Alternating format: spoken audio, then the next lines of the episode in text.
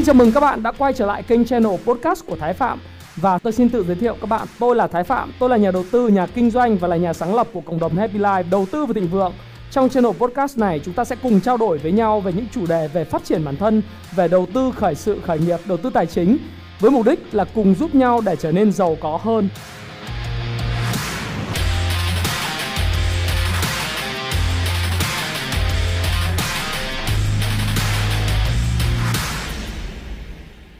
Hi, xin chào tất cả các bạn. Chào mừng các bạn đã quay trở lại với channel của Thái Phạm và tối ngày thứ bảy hôm nay chúng ta lại gặp nhau và video ngày hôm nay chúng ta sẽ uh, trả lời giải đáp thắc mắc của một bạn về câu chuyện là tại thời điểm này với số vốn là 650 triệu đồng thì có nên đầu tư chứng khoán hay không?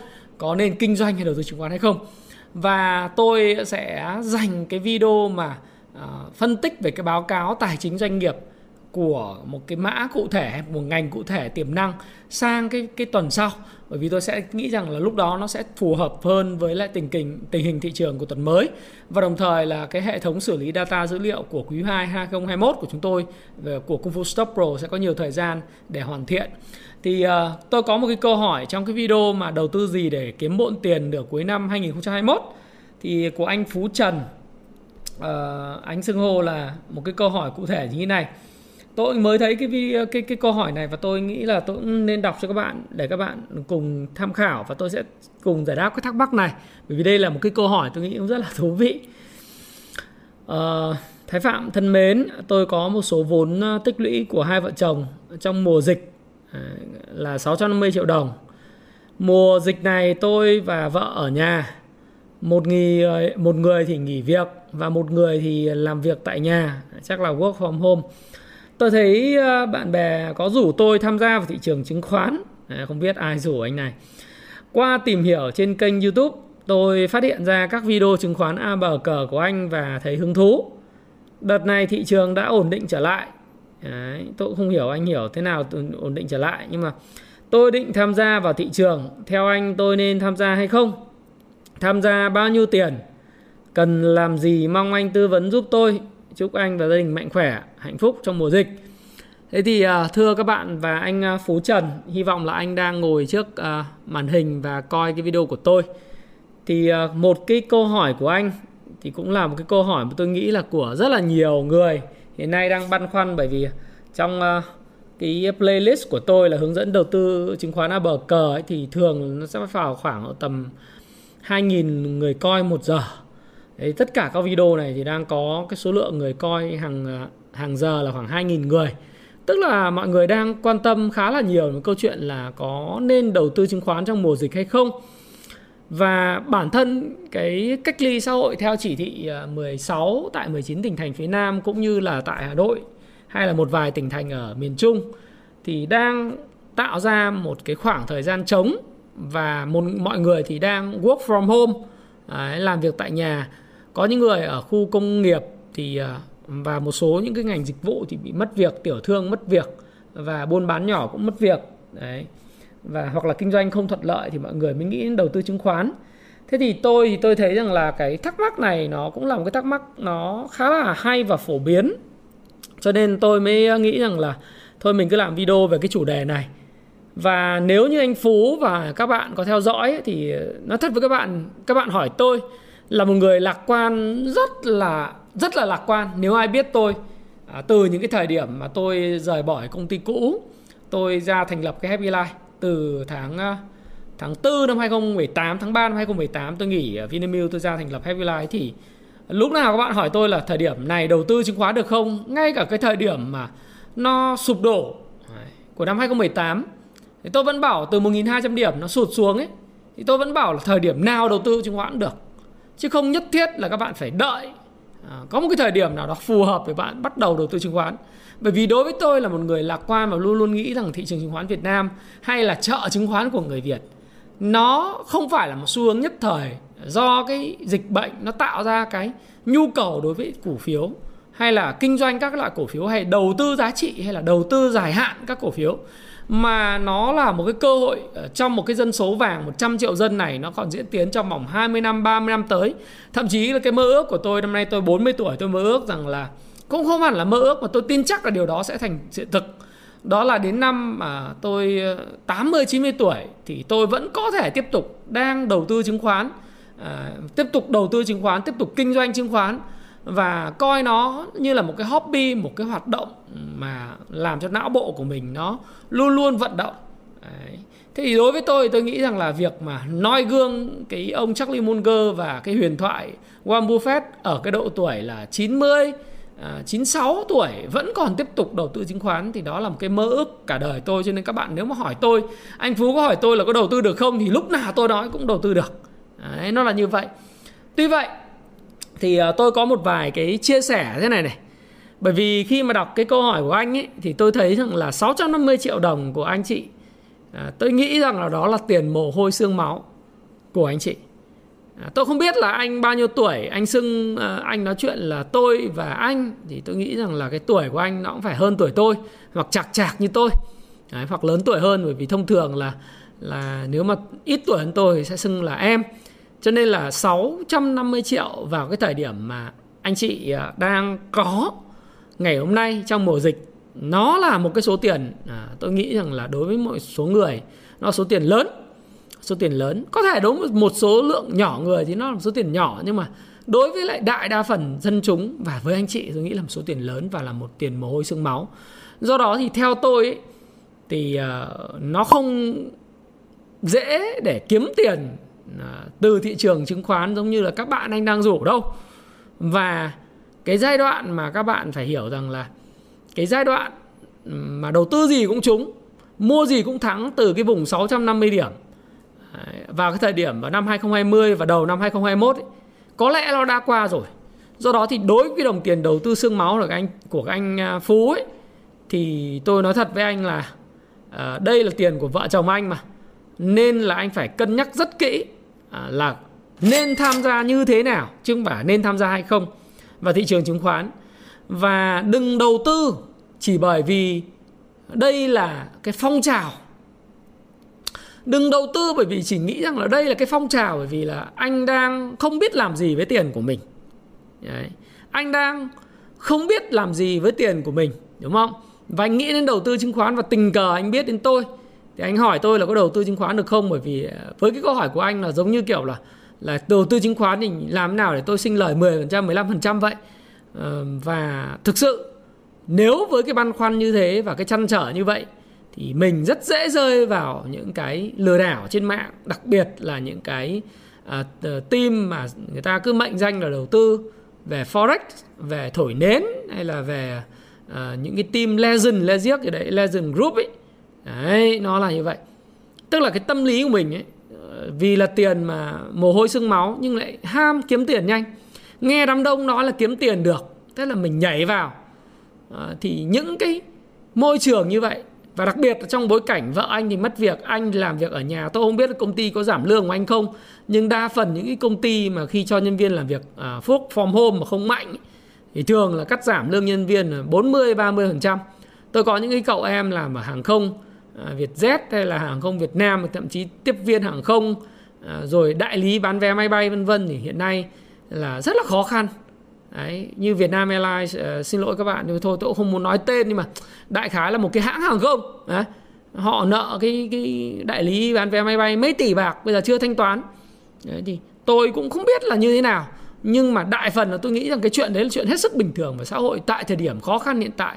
Do đó thì nếu như mà với cái bối cảnh như thế này thì khi mà mình nghĩ đến chứng khoán hay là nghĩ đến kênh đầu tư nó rất thuận lợi để cho những cái đối tượng lừa đảo ờ, với những cái lời hứa hấp dẫn là đầu tư sinh lời nhanh chóng những cái zoom lừa đảo lùa gà nhanh chóng kiếm được 15 20 phần trăm nó đơn giản không cần phải làm gì cả chỉ cần những cú click chuột oh, no. Đấy, thì tôi nghĩ rằng là cái cái số tiền mà mình đặt vấn đề với anh Phú và nhiều bạn nữa tôi nghĩ là nhiều bạn nữa là cái 650 triệu hay là 1 tỷ hay 2 tỷ của các anh chị nó là số tiền mồ hôi xương máu cho nên các anh chị nghĩ thật kỹ à, trước khi mà quyết định là tham gia như thế nào vào thị trường này hơn là đầu tư hay không. Bởi vì các bạn hỏi tôi đầu tư không thì câu trả lời tôi luôn luôn là có. Và phải hiểu thêm một cái thực tại nữa là gì? Một cái thực tế đấy là chứng khoán hay thị trường tài chính nói chung thì 95% trong ngắn hạn nhé bởi vì trong ngắn hạn là cuộc chơi ở trên thị trường thứ cấp không phải là thị trường IPO gọi vốn. Thị trường thứ cấp nó là cuộc chơi mà có tổng nhỏ hơn không? Nó không phải là bằng không. Đấy, thị trường có tổng bằng không nghĩa là người người bán chuyển tiền cho người mua người mua à, quên xin lỗi người bán chuyển cổ phiếu cho người mua và người mua thì chuyển tiền cho người bán. Nhưng mà tại sao lại nhỏ hơn không? Là bởi vì giữa người mua và người bán thì có một cái đại lý môi giới nó gọi là công ty chứng khoán và các cái sàn giao dịch ở đây là có thể là sở này sở nọ sở Hồ Chí Minh sở Hà Nội đúng không? Hay là hay là trên sàn Upcom sàn Hose hay là sàn HNX vân vân. Thì nó phát sinh một cái khoản chi phí môi giới gọi là phí ma sát. Gọi là ma sát giao dịch trong vốn payback time ngày đòi nợ nó gọi là cuốn cái cái ma sát giao dịch. Do đó thì nếu mà 100 đồng trong ngắn hạn thì nó không phải là 100 đồng sau khi chuyển từ người mua và người bán. Sau khi trừ đi 0,01% hoặc là 0, à, xin lỗi các bạn không phải 0,01 phí giao dịch là 0,25% à, đấy và 0,1% là thuế bán thì nó sẽ mất đi của các bạn là 0,35%, ít nhất là 0,35% cho đến 0,4%. Có nghĩa là là cái tiền 100 đồng nó còn 99,6 đồng thôi. Ấy nghĩa là cuộc chơi này cuộc chơi có tổng nhỏ hơn không? Và trong ngắn hạn à, cái thị trường sơ cấp ấy là 95% thống kê là thua cuộc, tức là mất tiền. Còn 5% là chiến thắng. Tất nhiên là tí nữa tôi sẽ nói các anh chị và đặc biệt là anh Phú là nó có những cái đặc điểm của người chiến thắng và đặc điểm của những người thua cuộc. Nhưng mình ngắn hạn nó như vậy. Đấy là đấy là thực tế của cuộc chơi. Và anh phải chấp nhận điều đó. Trước khi anh bước vào cuộc chơi và anh hỏi là câu hỏi tiếp theo tôi trả lời anh là chơi như thế nào. Do đó thì không dễ dàng để kiếm tiền không dễ dàng một tí nào đấy. theo cái thống kê trong cái cuốn sách mà à, 60 Elliot ấy, thì tôi có nói là năm đầu tham gia thị trường à, cái cái người tác giả người ta thống kê ở Mỹ và và rất là nhiều năm trong 20 năm à, khi cái tác giả viết của cái nhóm Bloomberg người ta thống kê là năm đầu tiên tham gia thị trường thì những nhà đầu tư F0 hoặc là người đầu tiên biết đến chứng khoán mà có tỷ lệ sinh lời lớn hơn 0% đã thuộc hàng hiếm và là gọi là thành công. Còn bình thường thì sẽ mất một chút ít. Ừ. Bởi vì sao? Bởi vì trong ngắn hạn nó là cuộc chơi có tổng âm. Đấy, nó là như thế.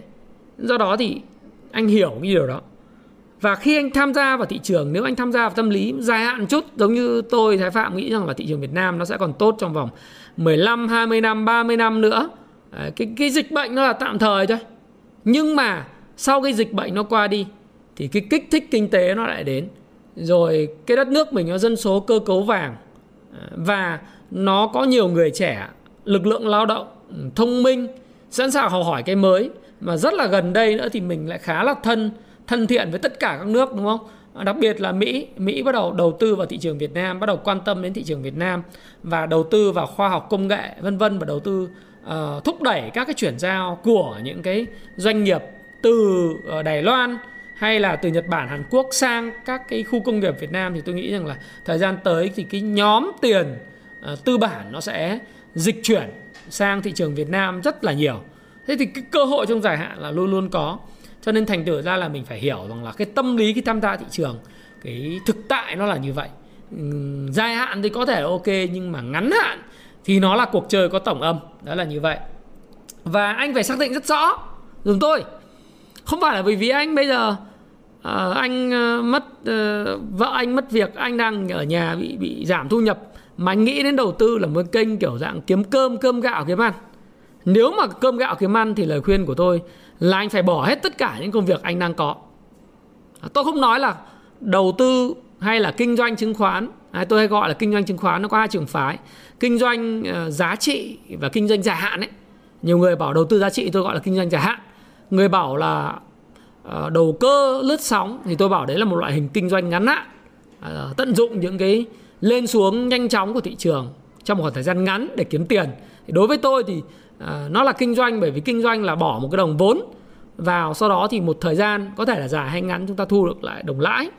Thế thì đầu tư là để làm gì?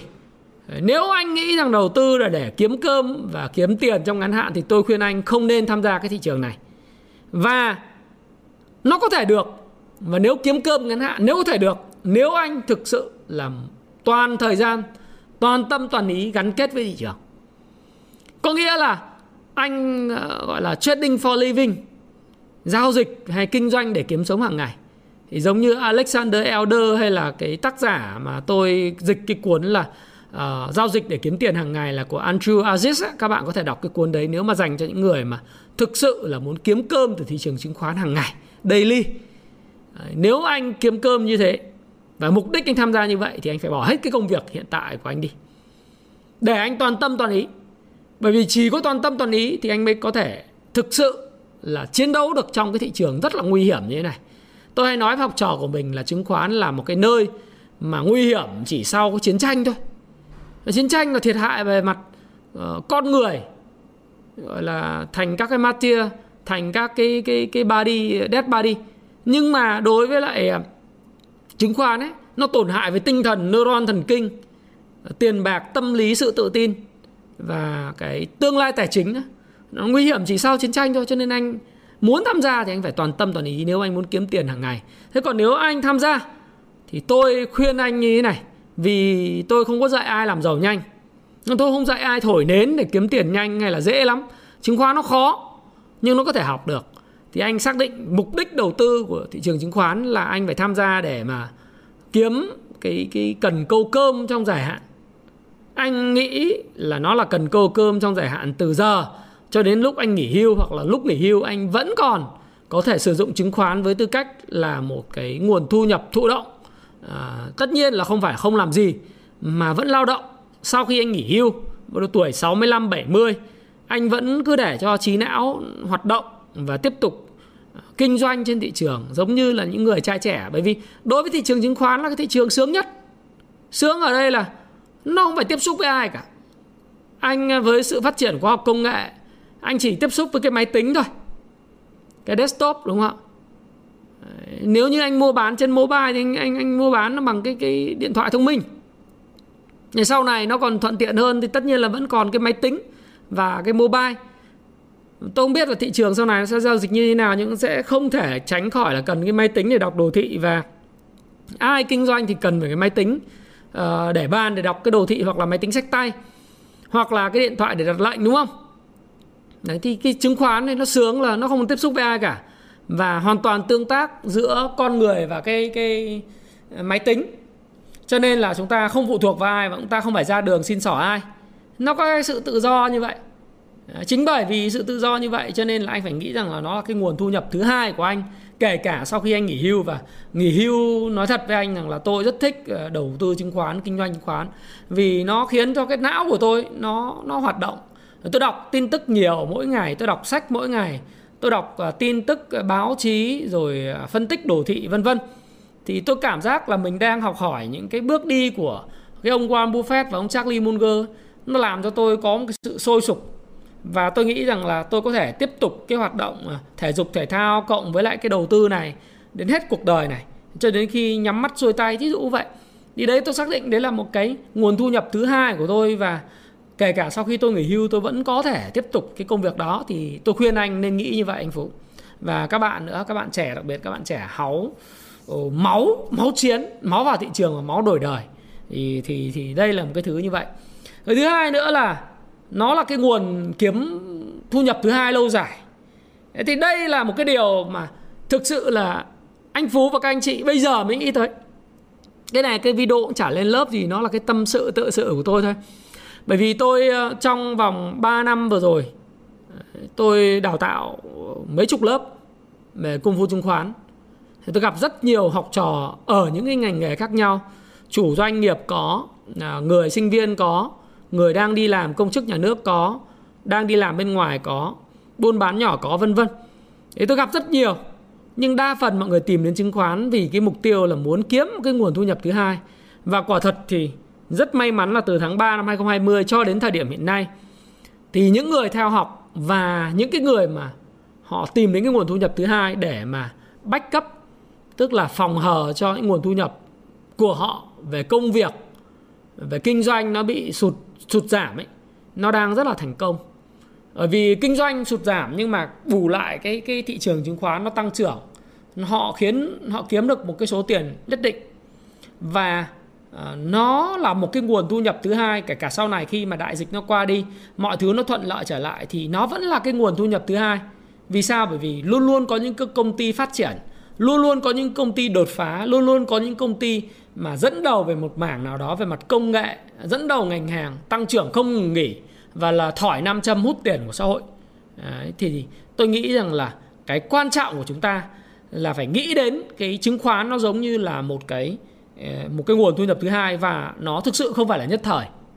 Thế thì tôi có quan sát một số sự phát triển của các thị trường chứng khoán mà nó có thanh khoản lớn hơn Việt Nam rất là nhiều.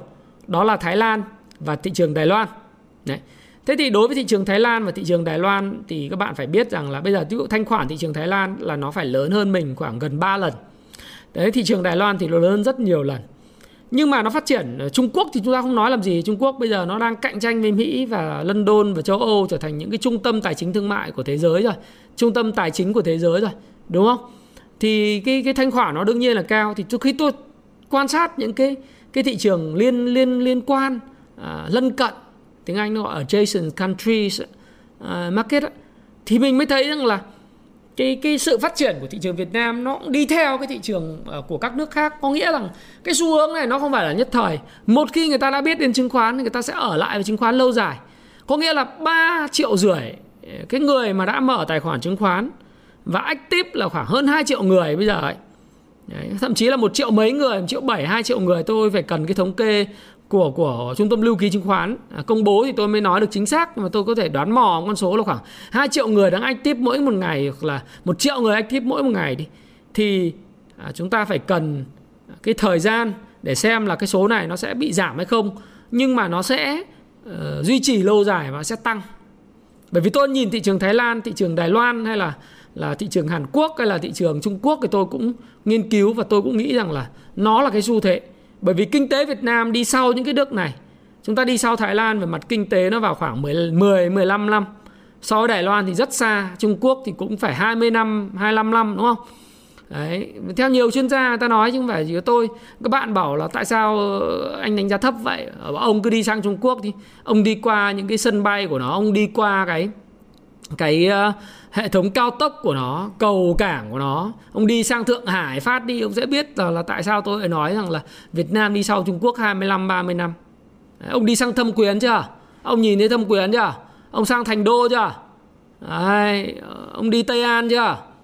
Đấy, thì ông cứ đi đi thì ông sẽ biết là tại sao những cái nơi đấy nó phát triển. Chúng ta xem phim thì chúng ta thấy Vũ Hán nó như thế nào. Trông nó có vẻ thế thôi nhưng nó phát triển kinh kinh hoàng luôn đúng không? Với thị trường chứng khoán nó cũng thế nó đi theo sự phát triển của kinh tế. Cho nên nó không phải là xu hướng tất nhất thời. Cái đại dịch qua đi kinh tế trở lại bình thường nhưng chứng khoán nó vẫn sẽ thu hút. Trừ khi là nó có những cú sập về kinh tế theo kiểu là khủng hoảng kinh tế thế giới. Nhưng mà kể cả cú sập khủng hoảng kinh tế thế giới thì rồi à, hai ba năm nó lại quay trở lại cái quỹ đạo bình thường. Và cái cái cái sự hủy diệt nó chính là cái khởi đầu của một sự tái sinh mới mà nói hơi dài một chút xíu nhưng mà để nói các bạn rằng cái xu hướng nó là dài hạn. Do đó thì cái nguồn thu nhập thứ hai nó phải là nguồn thu nhập thứ hai trong vòng 40 50 năm. Và nó là xu hướng. Nhiều chuyên gia cũng nói là xu hướng và tôi cũng nói là xu hướng. Các bạn không tin tôi ấy, thì thì thì các bạn cứ hiểu là lý do tại sao tôi lại bỏ cái cái chỗ làm việc ngon như vậy mà tôi tôi làm về chính lĩnh vực chứng khoán. Nó có lý của nó đúng không? Nó là như thế. Đấy.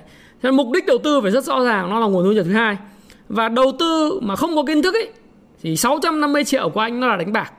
Do đó thì anh phải có kiến thức. Anh phải làm chủ cuộc chơi. Anh hiểu hiểu cái luật chơi. Đấy, chứ bây giờ anh tham gia này. Đấy, anh phải hiểu bây giờ với cái thị trường hiện tại khi mà tôi làm video này á PE thị trường hiện tại vào ngày mùng 7 tháng 8 năm 2021 nó là 16,43 có nghĩa là cái earning yield lấy 1 chia chia PE thì nó là 6,1% cái mức này nếu mà mua toàn thị trường nó mức tương đối hợp lý. Và miễn là anh mua thì anh thấy rằng lúc nào cũng có cái mã tăng trưởng tốt triển vọng kinh doanh tốt định giá hấp dẫn kể cả trong cái bối cảnh thị trường nó nó sụt sùi như thế này.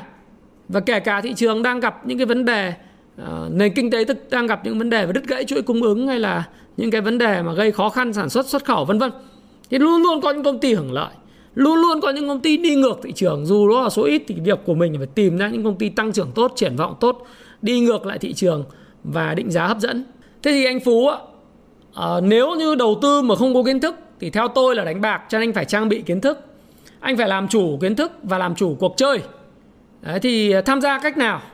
Thì bây giờ có cách nhiều cách lắm. Bây giờ anh một là tham gia với tư cách là nhà đầu tư kinh doanh giải hạn. À, có nghĩa là mua xong à, định giá đầu tiên là anh tham gia anh đọc sách đi. Sau đó thì anh à, anh tìm anh định giá một cái doanh nghiệp theo cái cuốn payback time ngày đời nợ đấy và anh đọc một số các cuốn sách khác về nhà đầu tư thông minh hay vân vân. Anh định giá nó. Thì sau đó thì anh à, anh anh kết hợp với lại cái phân tích kỹ thuật, các cái cuốn sách dạy về phân tích kỹ thuật ấy, để mà anh à, xác định được được cái thời điểm mà thị trường điều chỉnh. Anh mua vào, anh nắm giữ dài hạn và và anh để hai, ba năm anh mới bán. Hay là một, hai năm anh bán, vài tháng anh bán. Vài tháng đây vài 9 tháng 7 8 tháng, ví dụ thế thì đấy là đầu tư dài hạn, kinh doanh dài hạn chút, hay là trung hạn đối với tôi dưới một năm thì nó là ngắn hạn. Thế là như vậy. Ờ, siêu ngắn hạn thì nó có thể là kinh doanh trong vòng ờ, mười mấy, hai mươi ngày, tháng, hai tháng, vân vân. Cái thứ hai là anh xác định anh là nhà kinh doanh gọi là lướt sóng, kinh doanh ngắn theo những cơn sóng thị trường và sóng của dòng tiền thông minh, thì anh phải có trang bị được phân tích kỹ thuật. Anh phải hiểu được sự vận động của dòng tiền thông minh phương pháp các cái phân tích giá và khối lượng trong Ichimoku Kinko Hyo chart anh phải đọc được nến nhật. Anh phải đọc và, và bắt đầu hiểu được về cái sóng Elliott và đặc biệt là là kể cả kinh doanh ngắn hạn hay kinh doanh dài hạn thì anh buộc phải đọc được cái báo cáo phân tích tài chính. Thì anh đọc đầu tiên thì tôi khuyên là cứ đọc cái cái cái cuốn mà payback time ngày đòi nợ. Trong thời gian tới thì tôi sẽ ra mắt cho những cái người như anh và những người mà tìm hiểu sâu hơn chút về phân tích uh, cơ bản của cổ phiếu ấy, thì cái công phu stop pro nó là một cái hệ thống toàn diện phân tích, đánh giá, chấm điểm các cái bảng báo cáo tài chính và theo các tiêu chuẩn của 4M, tiêu chuẩn can slim hay là anh à, có thể đọc à, những cái phân giã về Dupont hay là những cái à, của roa và những cái chỉ tiêu đánh giá hiệu quả về về thanh toán, về thanh khoản hay là những cái chỉ tiêu đánh giá của ngân hàng, của chứng khoán, của bảo hiểm, vân vân, thì tôi sẽ làm những cái cái phân tích chuyên sâu như vậy, một phần mềm chuyên sâu như vậy để anh đánh giá cái nào là tốt. Thì phải được có ăn, có học phải đọc được cái chuyện đó. Kể cả anh là người kinh doanh ngắn hạn hay là kinh doanh dài hạn, anh hiểu ý tôi không? Và tôi khuyên anh là thực sự là là bắt đầu ấy thì ờ, chịu khó xem cái chuỗi video mà anh mới biết tôi trên YouTube và nhiều người mới biết tôi trên YouTube một giờ khi mà đang trôi qua là có 2.000 người đang tìm hiểu về chứng khoán trên kênh của tôi. Và anh cứ xem thật là kỹ. Đầu tiên là xem cái chứng khoán ABG của tôi từ phần 1 tới ờ, phần 19 nhưng thực ra thì nó có khoảng hai mươi mấy cái video. Đấy, tôi có làm phân tích báo cáo một số các cổ phiếu mẫu và tôi có cập nhật nó. Thì chứng khoán ABG từ phần 1 đến phần 19 là tôi đã đã có sẵn rồi. Cái thứ hai là anh theo dõi cái phần mà khi anh đọc sách kết hợp ấy, thì anh đọc sách với lại à, Payback Time ngày đòi nợ và Can Slim. Thì tôi có cái video về Can Slim về về Payback Time để anh anh xem lại. Nếu mà anh anh theo dõi tôi vào mỗi thứ bảy à, mỗi chủ nhật hàng tuần thì tôi luôn luôn có cái điểm tin tôi gọi là nhịp đập thị trường ấy vào lúc 8 giờ tối chủ nhật. Và trong tuần thì có thể là thứ ba hoặc là thứ năm tôi sẽ có những cái video mà nhịp đập thị trường hoặc là livestream.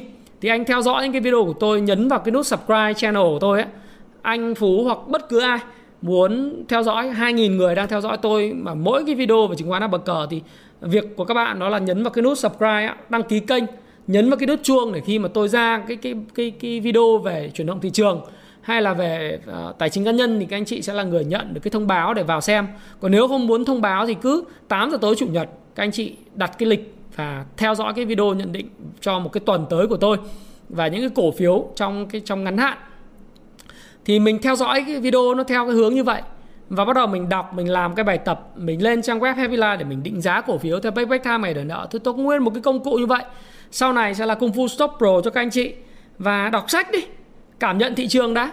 Còn bây giờ anh bảo khuyên là có nên đầu tư 650 triệu này của anh không? Thì câu trả lời của tôi là nên, nhưng không đầu tư hết được 650 triệu.